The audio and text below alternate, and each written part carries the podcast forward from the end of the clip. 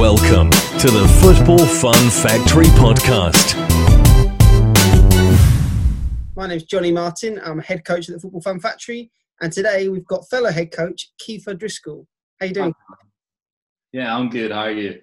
Yeah, very well, thank you. Uh, so today, Keith, we're going to delve in to your history. Uh, we're going to hear your whole life story crammed into, into 20 minutes. Um, so let's let's get things underway. To start off with, then, Keith, how did you get into football? Yeah, so my experiences of playing football probably are a little bit different than, than the majority of people in England. So I, I was grew up in Ireland, and I started playing Gaelic football before I, I started playing soccer. So from as young as I can remember, I don't really remember ever going to my first training session or or my first match or anything. But we always would go to to the football on a Sunday um, and watch the matches. So we could be travelling all over Ireland, and we'd get up early in the morning, travel to wherever the match was with a, a bag of sandwiches and, and some sweets, and, and watch the games. And then always sort of seemed to to play Gaelic throughout my childhood, throughout school. Really, really enjoyed it. Played football, soccer when I was probably seven or eight for for a while, um, for a couple of years until I was like maybe ten or eleven, and then I stopped playing. Um, and I didn't then start playing again until I was 15, 16. So yeah, I, I, had about four or five years where I didn't didn't play any football. When I was um, when I was playing football, I played with everyone I played with. I went to school with, or we hung around with, like we lived beside each other, and we were all like really, really good friends. And then like, we were actually quite a quite a good team. We'd done really well in, in and amongst our little group of local teams. We were one of the best. And then people started realizing, oh, he's good, he's good, and the my friends and the people I playing with started going off to other clubs and and joining other clubs. And I was sort of always told like because the club I was playing for was my local club, that's who I would play for, and I wouldn't move anywhere else. And and my parents really didn't want me to go play anywhere else. So because my friends were no longer playing at this local club, I didn't want to play there anymore. So just didn't play for a couple of years. I still played Gaelic, but I didn't play football then for a while. Okay, so what I was going to ask earlier, Keith, before I rudely interrupted, what on earth is Gaelic football for the people that don't know? And I'm one of them. I, I don't know the rules. You got to give me a quick course. Yeah, so Gaelic is probably like a mix between soccer and rugby. So you can lift the ball in your hands, you can kick it on the ground. It's got big rugby post. If you kick the ball into the back of the net, you get three points. If you kick it over the bar, you get one point. So it's a little bit rougher than football, um, but not as rough as rugby. a cross between the two sounds good. Um, sounds interesting anyway. I, I, must admit, I played rugby when in school, and I think I got tackled once, and after that, I didn't. yeah, I've never played rugby. It doesn't appeal to me. I, I don't like getting hurt that much. yeah, um, so, Kiefer, so after obviously you, you play football, that's how you got into football. How did you get into coaching? Yeah, so obviously, I well, similar to how I started playing, I actually started coaching Gaelic football before I started coaching football. So I played Gaelic football throughout my, my whole childhood, and and in Gaelic football you don't like change from team to team. So the teams are very much community based, and everyone in the one there'll be one team per community. So you play for the team in the town where you live, and that's it. Like you don't move to another team. That just doesn't happen. So I played for that team since I was like four or five years old up until I was 20, 21. Um, so that's the team you play for, and everyone in the area that you grew up with plays for that team and and is a part of that club. So when I then got to 16, 17, it was just natural that you help out coaching the younger kids. Nice. So I was then transitioning from being like a youth player to being an adult player, and would then just on on the evenings that I wasn't doing anything or I wasn't training, would go and help coach the under eights, the under nines, the under tens, whatever it was um, and just be around the club as someone that the younger kids could look up to and, and could see that the senior players were coming down and sort of giving a bit of a hand. Um, so that's how I started coaching. I then done my level one coaching in Gaelic football and done that for a little bit. Got a job with the council, so the local council, and my job was to. This is while I was still in university, so my job was in the evenings. I would go to random places where there was little 3G pitches and put on a session for anyone that turned up. So sometimes I'd get there and no one would turn up, and then sometimes you get there and 35 kids would turn up.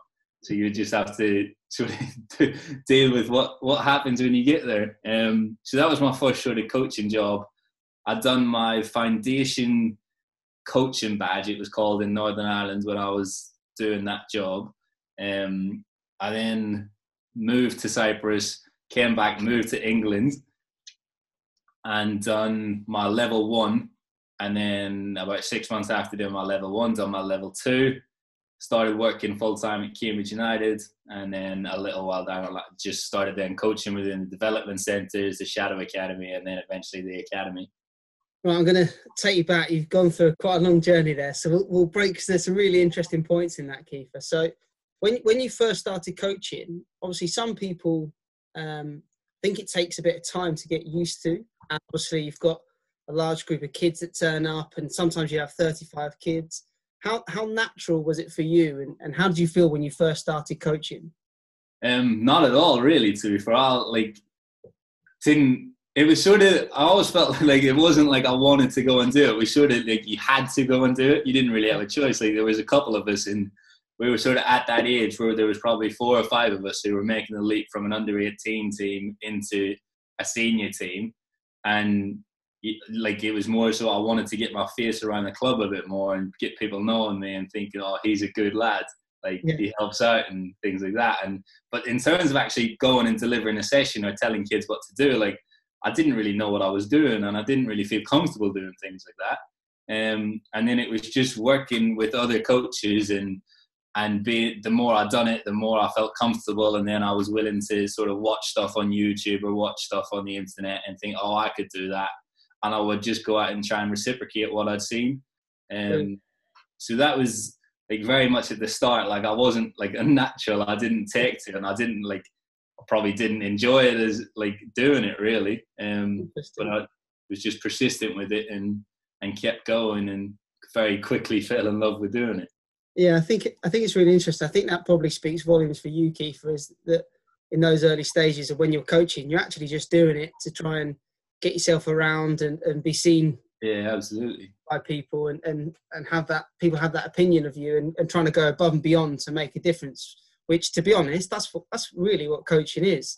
So, the other thing I was really interested that you you flew by at a rate in um, was Cyprus. Come on, tell me all about Cyprus. Yeah, so when I finished university, I then had um, a couple of weeks where I, I didn't know what I was going to do, didn't know what my plan was. Actually, I think I was planning on in September, like moving to Liverpool to do another university degree there. Um, and then I very quickly decided that that wasn't what I was going to do. My girlfriend was working in Cyprus, so I decided that I would just go out and live in Cyprus for a bit and see how that went. So nice. within the space of two weeks, I decided that I might go move to Cyprus, and within two weeks, I was in a on a flight going to Cyprus. Um, had nowhere nowhere to live or anything, just sort of winged it. Went out there, stayed with Natasha for a while where she was staying. Yeah. Um, and then we picked up a, a flat, rented a flat, and lived in Cyprus for 10 to 12 months. So the next year we just spent in Cyprus. Um, Tasha was working in a hotel. I'd on two different jobs. So I spent one week working in a hotel, um, which was all day. So nine in the morning till till nine in the evening. Um, six days a week. You had one day off, and my job was an entertainer. So I had to. Yeah, it was part of the animations team. They call it. Yeah. So I had to go around the hotel. I had set times I would have to conduct a different activity. Nice. So say at 10 o'clock it might be we had to play um, ping pong and then at 12 o'clock we had to play water polo and it would be spread out the day through that. So that was my job for a week. Um, nice. And then it got too long and I wasn't enjoying the sun as much, so I decided that I didn't want to do that anymore.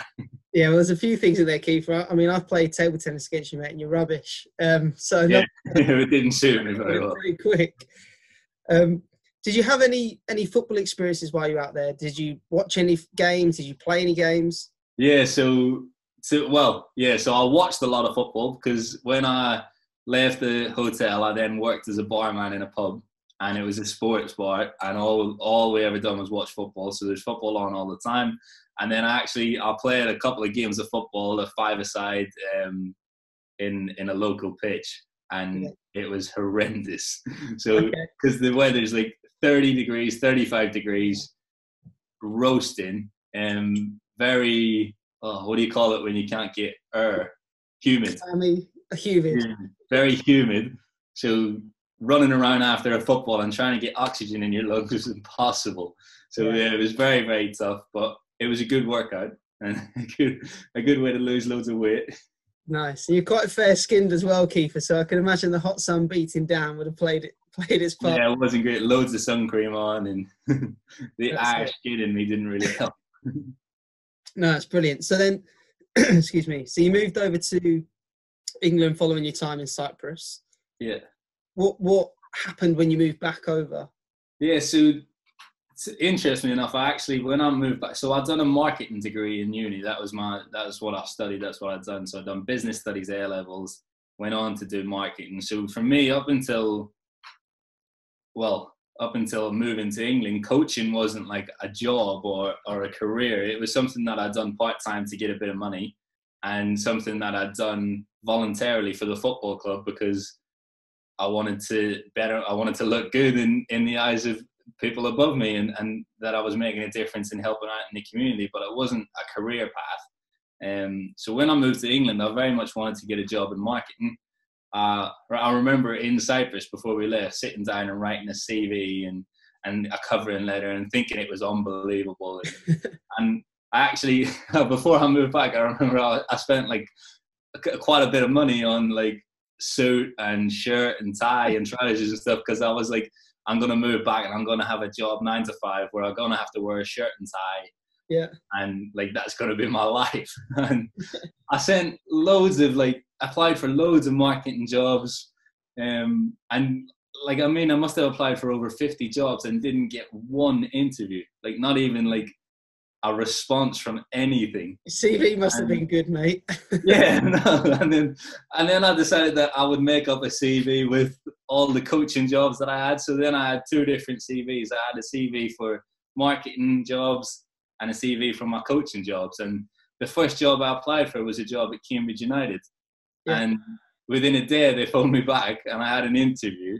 I went for the interview and then got offered a job like straight away. So nice. it was very clear then that I probably was going to have a bit more luck getting a job in coaching and in football than I was in in marketing. It's really interesting because I I still remember our first session. I think you've still got the coat I, I lent you that evening. um, but when when you coached that first time, it's obviously the first time I'd I mean I'd met you in the office and, and walked and sort of said hello, but I'd never really had a proper conversation with you. And within minutes, I knew straight away what brilliant potential. I'm trying to make you blush now, maybe potential in, and what a brilliant coach you were. Mm. Just because I think it was almost probably listen to your story now. It's probably a, an, all of the things you've done previously that, that made you into that yeah. evening. So some of the things like straight away, all the kids were buzzing because you were just having a joke and a laugh as they came in, and you created that instant rapport. There was like I, I, remember I remember it so vividly. You, you were like went out your way to really help people, and and one of the lads kicked his ball over the fence, and you walked all the way around rather than saying, "Oh, well, it just got that. Go on, you go get it." But yeah. looking back on it now, it sort of paints, tells a little bit of a story about you as a coach. I think, um, like part of the reason I don't know, maybe because I like I never thought of coaching as a career, as a job, and even when I started working at Cambridge, it wasn't. I never thought that I'd then like be a full time coach and like spend my life coaching and and make an earn a living out of coaching. It was just like it was fun and like I quite enjoyed doing it, but it was like a stepping stone to until I got a big boy job or a real job.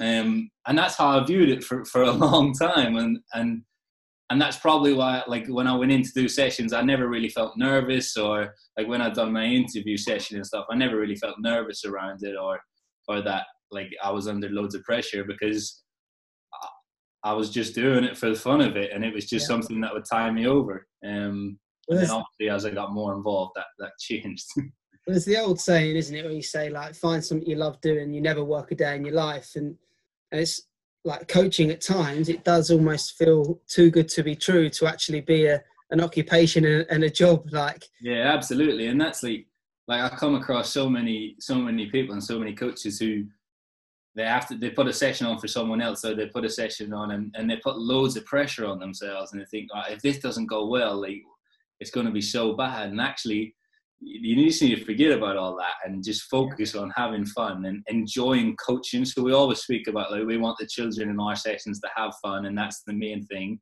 fun over anything. But that has to be the same for us coaches. Like you have to go enjoy what you're doing, and you have to go have fun while you're delivering the session.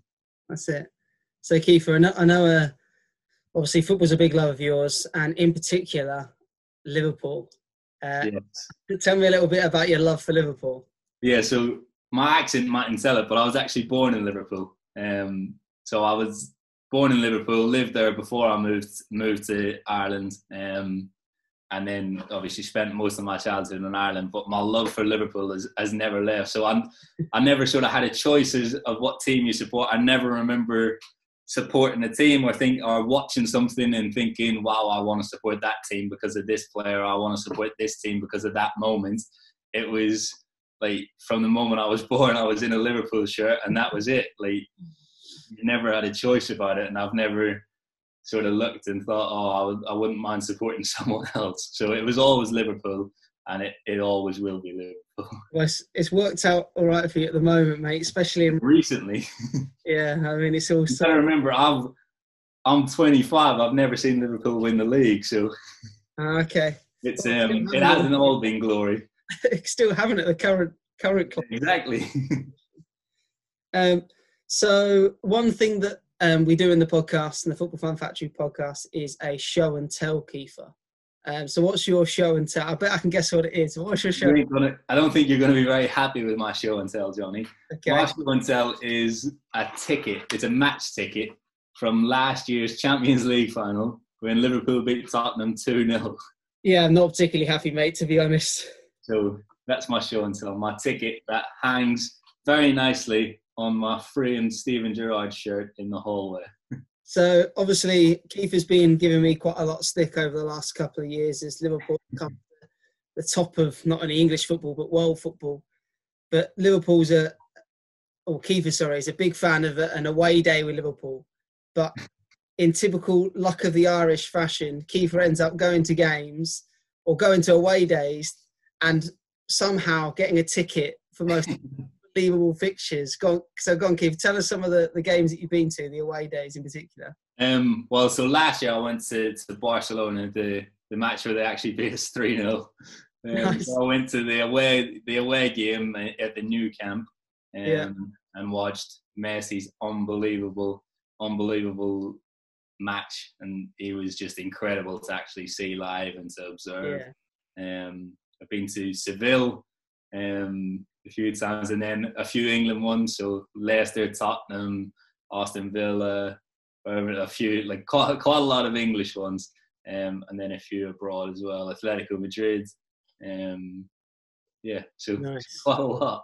Solid, solid, mate. Well, thanks for your time today, mate. It was great to catch up and a really interesting story of obviously slightly different story to probably most Yeah, no, definitely. less.